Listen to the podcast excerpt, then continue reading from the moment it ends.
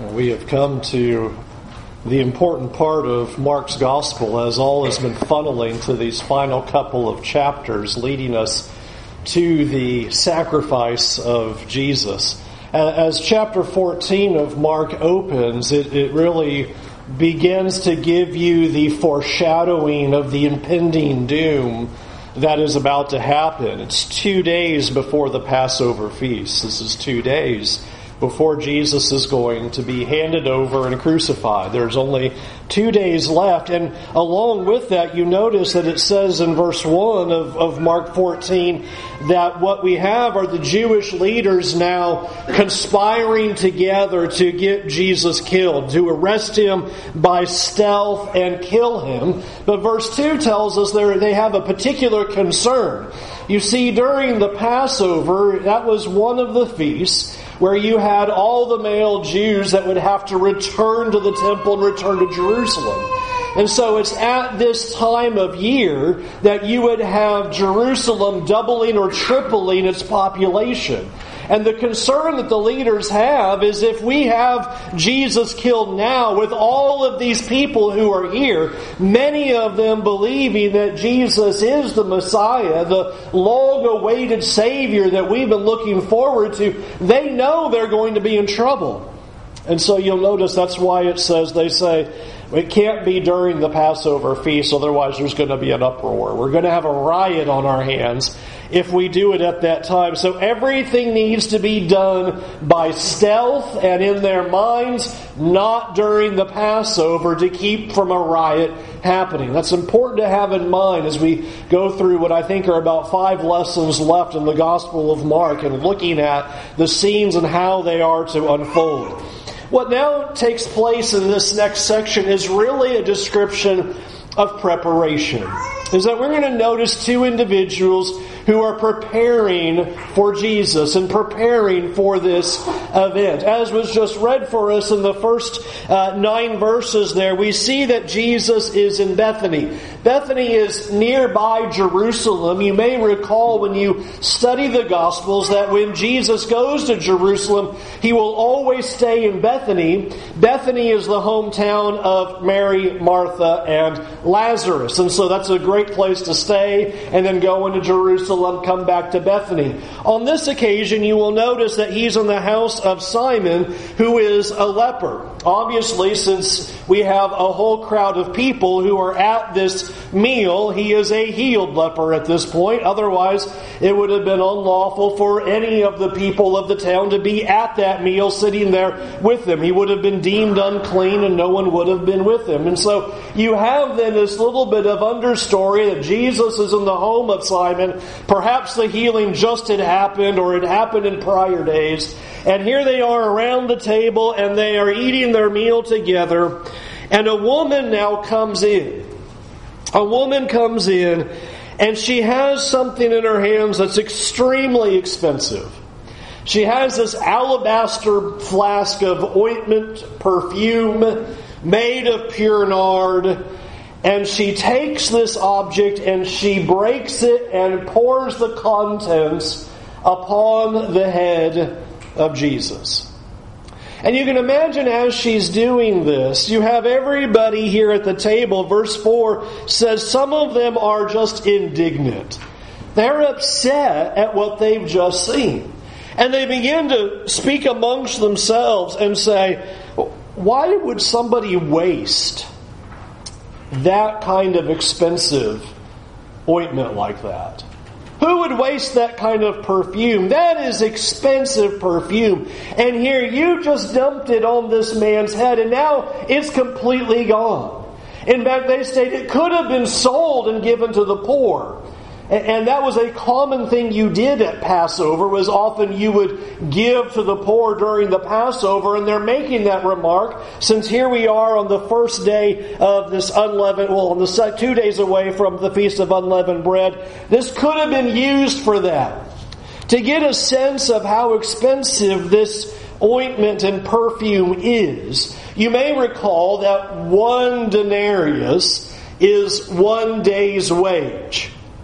So 300 denarii is a whole year's wage because you don't work Saturday and Sunday typically, so strip those days out.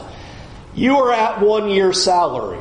So please just in your mind imagine how much you make in one year. And you just poured it in five seconds on Jesus' head. $40,000, $50,000, $60,000, $70,000 in a moment is now gone. And that's what they are now doing. And notice the text even says at the end of verse 5 they scold her. What are you doing? Are you mad? Who would do such a thing? Who would blow $50,000 like that in a few seconds? What are you thinking? Do something profitable with it. Do something good. Think of all the good you could have done with that money. You just dropped one year's wages in a matter of moments on this man's head. And you notice that Jesus says in verse 6 Leave her alone. Why do you trouble her? She has done a beautiful thing to me. And then remarks, You can do good to the poor at any time. But notice what you said in ver- at the end of verse 7 but you will not always have me. And I think verse 8 is very important. She has done what she could.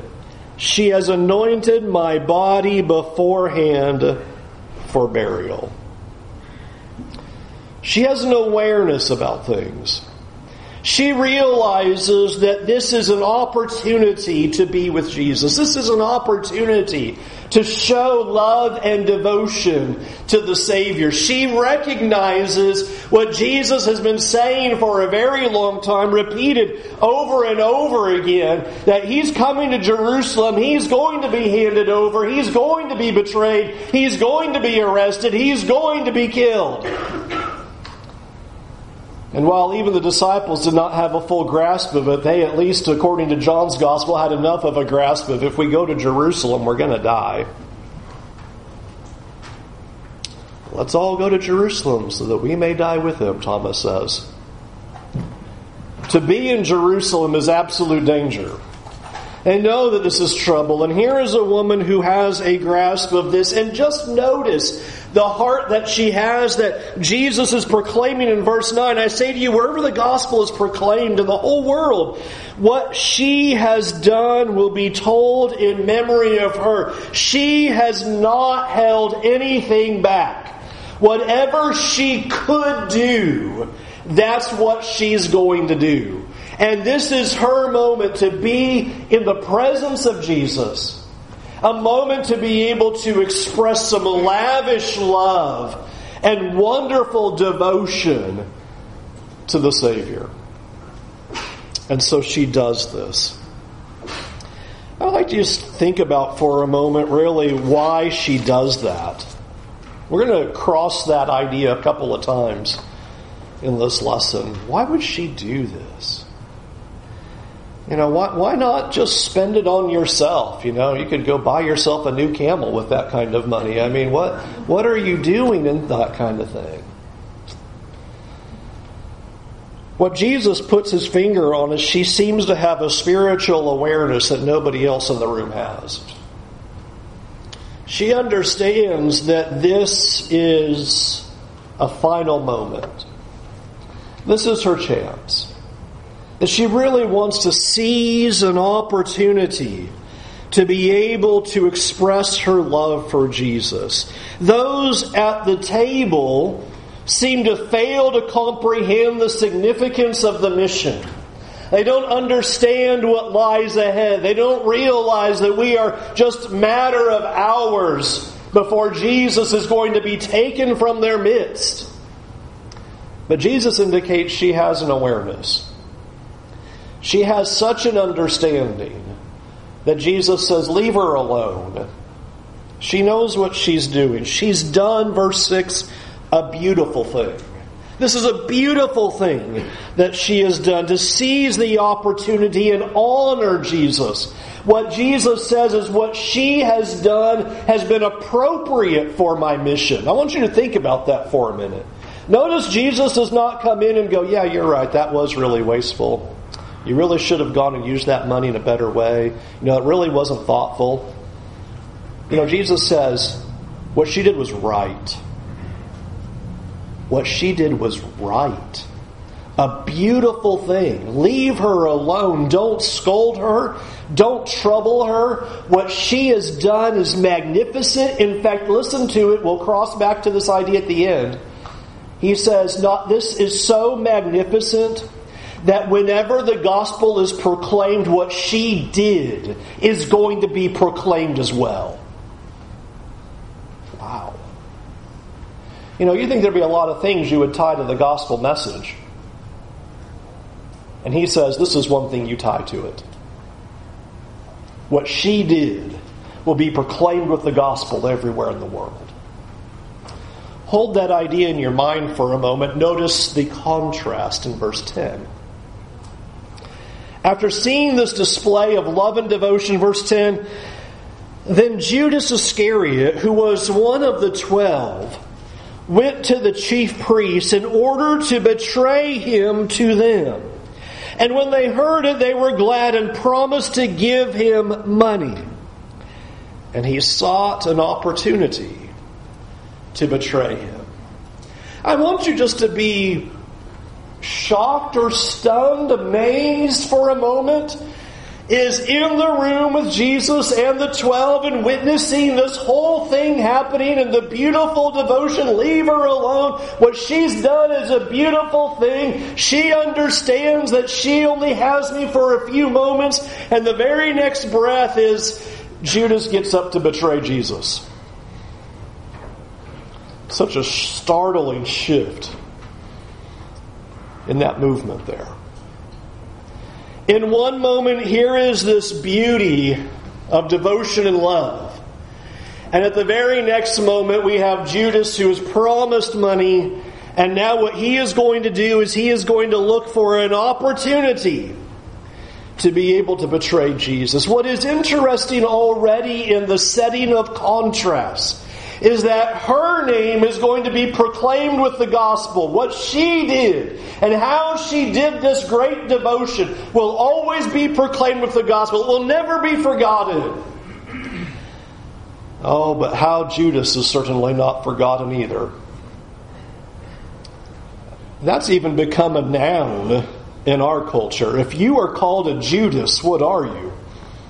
You're a betrayer. Everybody understands that.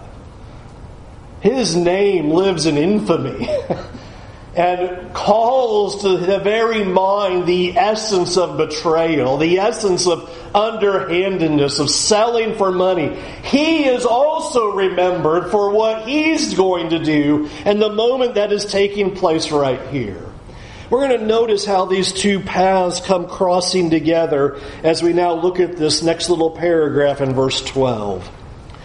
And on the first day of unleavened bread, when they sacrificed the Passover lamb, his disciples said to him, Where will you have us go and prepare for you to eat the Passover? And he sent two of the disciples and said to them, Go into the city, and a man carrying a jar of water will meet you there. Follow him, and wherever he enters, say to the master of the house, The teacher says, Where is my guest room that I may eat the Passover with my disciples? And he will show you a large upper room furnished and ready. There prepare for us. And the disciples set out and went into the city and found it just as he had told them, and they prepared the Passover. Have you ever asked yourself, why is that there? Why, why go through all that?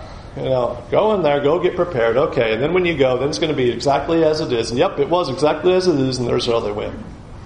You've seen that before in the Gospel of Mark, though, haven't you? You have seen again and again this declaration that Jesus is fully in control of everything that is happening.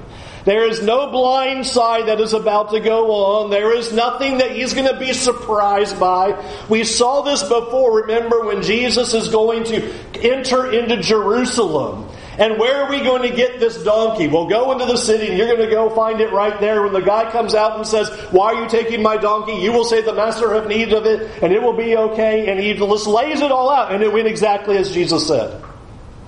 Notice the same thing happens here. Where are we going to have this Passover? Well, here's what you're going to do. You're going to go into the town, you're going to find this guy, and you're going to say, The master needs to have the Passover. Where's the guest room? He's going to say, The guest room's right here. Check it out, and here's where you can have it. Notice the whole idea is Jesus has full knowledge, full control. There is no way the gospel writers ever want you to think that the events that are unfolding in these last few chapters are somehow accidental or not according to plan or not according to the foreknowledge of God. In fact, you will notice that Jesus proves that in the very next line, verse 17.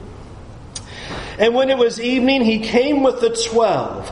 And as they were reclining at table eating, just to visualize, here's your 12 apostles, your disciples that you've had, you're reclining around the table together, and Jesus says this, verse 18. Truly I say to you, one of you will betray me, one who is eating with me.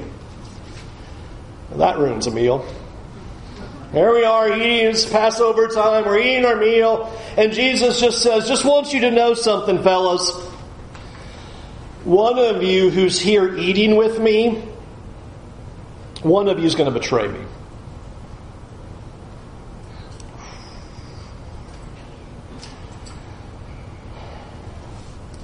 It's hard to visualize the amount of weight that must have been added to the room after that happened.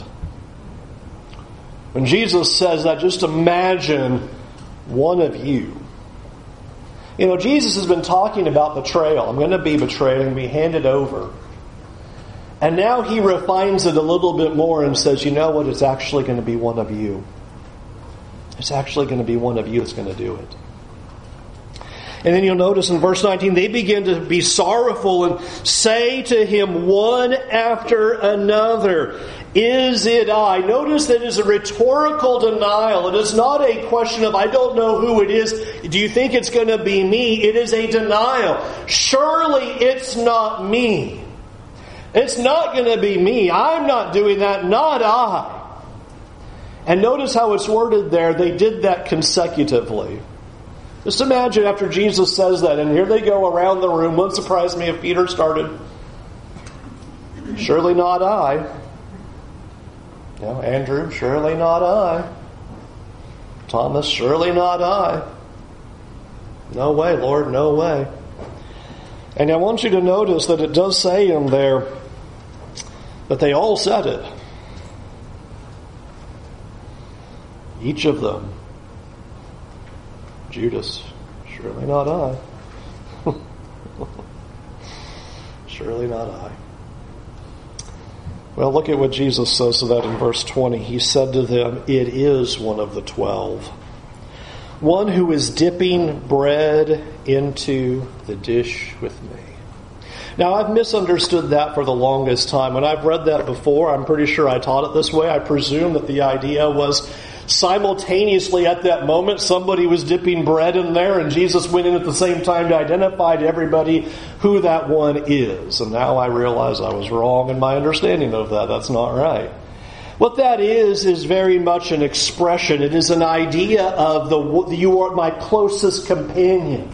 He did that already a little bit. The one who is eating with me at the end of verse 18. And the idea of saying the one who is eating with me is, it is my closest companion. It is one of the twelve. It is one of you because you are all at the table and you are all dipping your bread into the sop. And it is definitely one of you. It is not somebody else. It is not an outsider. So it's nothing about the simultaneous at that very moment.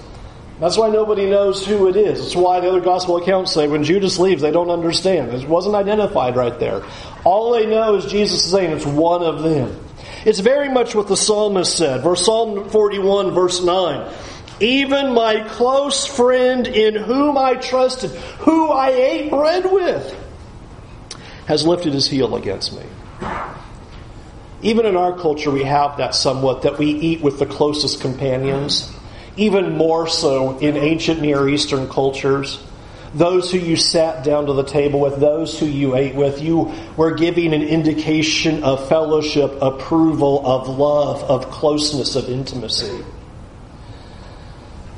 And the weight of what Jesus then is saying here is quite significant. Please picture somebody in your life who is your closest friend. And here is an individual who, for these 12 disciples, they have been with Jesus every day. For years, they have been with Jesus every day. Even those who are our closest friends that we might think of. You may not have been with them every single day if you had your buddies, you know, in college or high school or whatever circle you ran with. Every single day, and they saw Jesus' miracles. All 12 of them saw Jesus teach the crowds and the multitudes. They heard his teachings. They saw the miracles. They were with him. They were the inner circle. They saw amazing things. And here is Jesus revealing one of my closest friends, one of you who's sitting at the table, one of you who's been with me for years and has seen all that I've said and done. It's one of you who's going to do this. Surely not us, they say. Surely not me. I'd like for you to get a sense of the contrast that Mark has pulled together by bringing these two events together. Consider the picture of the woman. She is willing to spend it all for Jesus. In one picture, we get this beautiful image of a woman who is willing to expend her funds, give what she can to Jesus. Think about what she does. You know, she doesn't choose some cheap oil that's laying around the house. You know, I'm not going to use that one anyway. I don't like the smell of that. I'll bring that to Jesus. I'll use that one. No one will in the house will miss that. She has done what she could. She grabs perfume that is worth a year's wages and anoints the head of Jesus. She doesn't use it on herself, she gives it to him. She gives all that she can in seizing the opportunity to be with Jesus. And then there's Judas, one who will give up Jesus for anything. One will give anything for Jesus, and the other will give up Jesus for anything, whatever he can get. Mark doesn't record it here. We know it's the 30 shekels of silver. It's tough to put those things into modern times, but that should ballpark around a month's wages. So you get a contrast of the expending of a year's worth to be with Jesus for just a moment, and one who will take in a month's worth to be done with Jesus and send him away. She is remembered for her devotion. And why would that be so critical? Because her devotion is what it means to be a disciple of Jesus. Why should her act be proclaimed with the gospel message? Because, friends, that's what the gospel is supposed to cause in the heart of every disciple. What can I give to my Lord?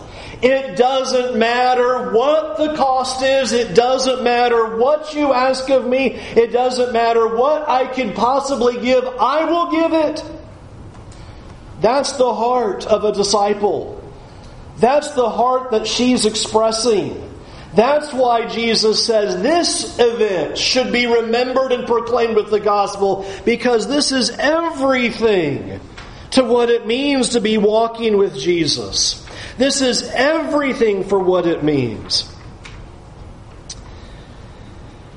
It's what it means to love Jesus. And we have to ask ourselves if we treasure Jesus so much that we would give something as extravagant as that. I think it is a phenomenal challenge to consider. If you could just put your salary in like a piece of paper, and would you just go, Here you go, Jesus, because I want to spend time with you? That's what she does she's expressing such a devotion.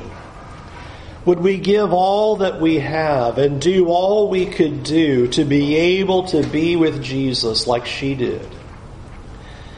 Or do we take what we can get instead of having Jesus, just as Judas did?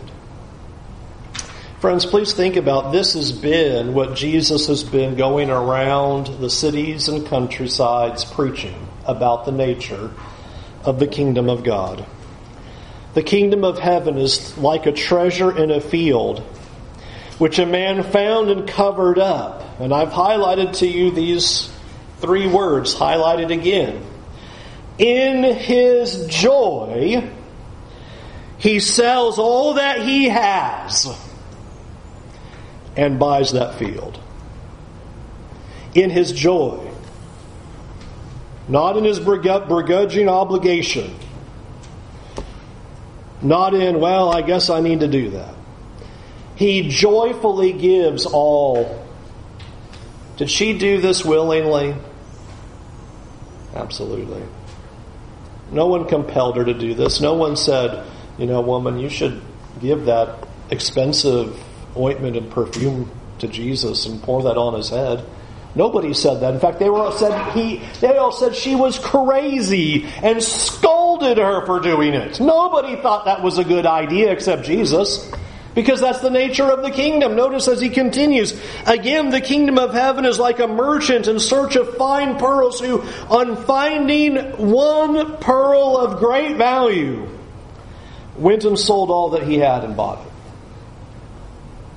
That's what she's doing. That's absolutely what she's doing. As I looked at this, I will ask you the hard question that I asked myself. What's our price to betray Jesus? What's the price?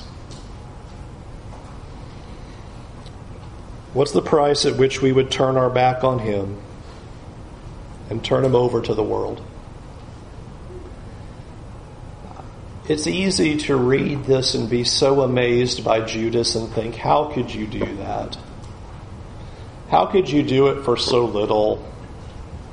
Just a mere few thousand dollars. How could you do that for so little? How could you do that when you've been with Jesus this long? How could you do that when you've heard the teachings? How could you do that when you see such devotion from this woman?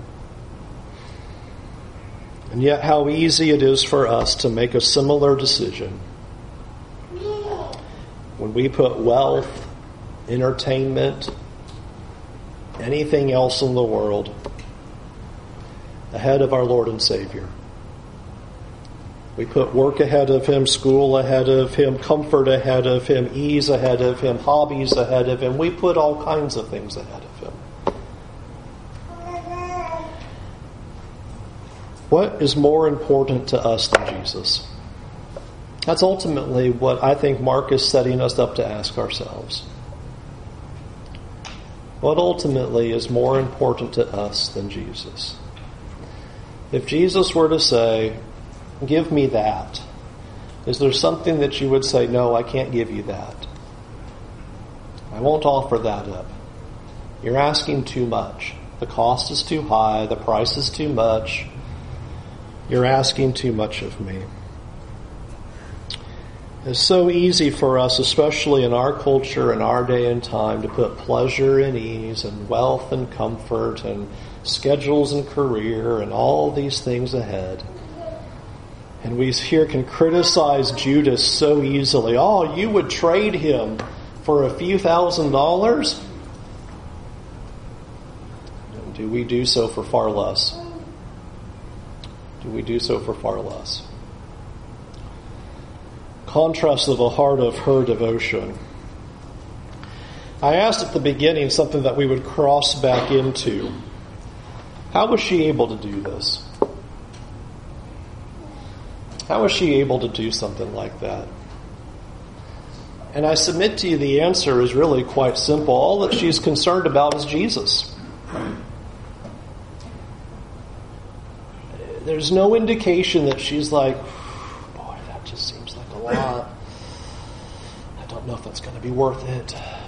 It's really expensive. She just walks in. Here we go. Such a love for the Savior. To her, Jesus is worth everything. That's what's making the difference in the story. What makes the difference, why she does what she does, is that Jesus is absolutely everything to her. Her life was so significantly impacted by Jesus that the cost was nothing. Even though it was tens of thousands of dollars, he had impacted her life to such a degree that it didn't matter. The money was nothing. All that mattered was him. And that's what she wanted. Jesus being greater than anything in life. And that is how we're supposed to look upon him if we are disciples. Is that a disciple gives it all for Jesus, and a betrayer will give up Jesus for something else. That's the contrast of the story. A true disciple will give anything up. A betrayer will give him up for something else. But here's what I want you to think about that for a minute. Judas looked like a follower. Judas looked like a follower. When they're going around the table, nobody goes, Oh, I know it's Judas. you know, 11 other guys, it's him, it's him, he's different than us, he acts very different. We know he's worldly, we've seen him in the way he acts, we know. Nobody knows. He looks like everybody else. He looks like a follower. Sometimes we want to paint the betrayer as obvious. Oh, somebody who would trade away Jesus like that, that you're talking about this morning. Oh, that's somebody really bad. That's the marginal Christian. That's the person who just attends on Sunday morning. That's the person who doesn't really care a whole lot. I challenge you on that. Judas is just like the rest. He looks just like him. He's behaving just like him. Nobody's pointing fingers at him and going, oh, we know. When he ends up walking out, nobody goes, Yeah, we knew it. He's doing it right now. Nobody knows. Nobody knows. See, you can look like a follower and be a betrayer. You can have all the externals look right. But at the end of the day, the big question is are you going to be proven otherwise? Will we give up Jesus for something else? Will a better offer come along in our minds that we will treasure as more valuable and more important? Something else in this world, something else in this life has more worth to us than Jesus. And so when push comes to shove, when the moment of decision comes, we do not choose Jesus. We choose whatever it is that we treasure more. That's the way it always is in life. That's why Jesus says, where your treasure is, that's where your heart will be also. You're going to choose what you treasure. And Judas does not treasure Jesus. He looks like he does. He seems to. But he doesn't. I want to end by just asking one simple question.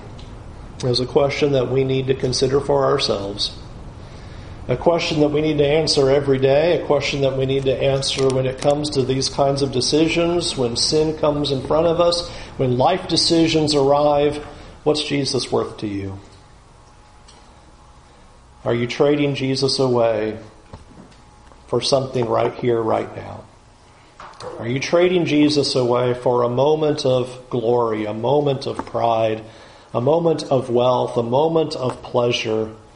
Is there, what are you trading him away for? Or do we treasure him as so infinitely valuable that we would never dare consider exchanging him for anything? Two individuals, two who appear to be disciples. One has a heart that would be proclaimed with the gospel, and one would be remembered for the betrayal of the Savior, the Son of God. I hope you'll consider your life and consider your heart and consider what Jesus is worth to you. And if you have been trading Jesus for other things, today is the day to rectify that. Today is the day of repentance. Today is the day to change.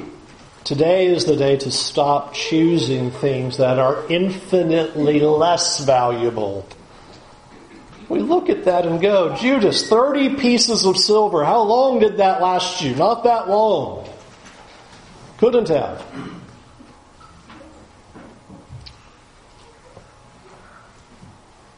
We trade Jesus again and again for such momentary things, such valueless things. And we put in jeopardy our eternal souls. Can we help you turn back to the Lord and treasure Him, to love Him, follow Him, and serve Him? I love the picture. I told you verse 8 I think is the key.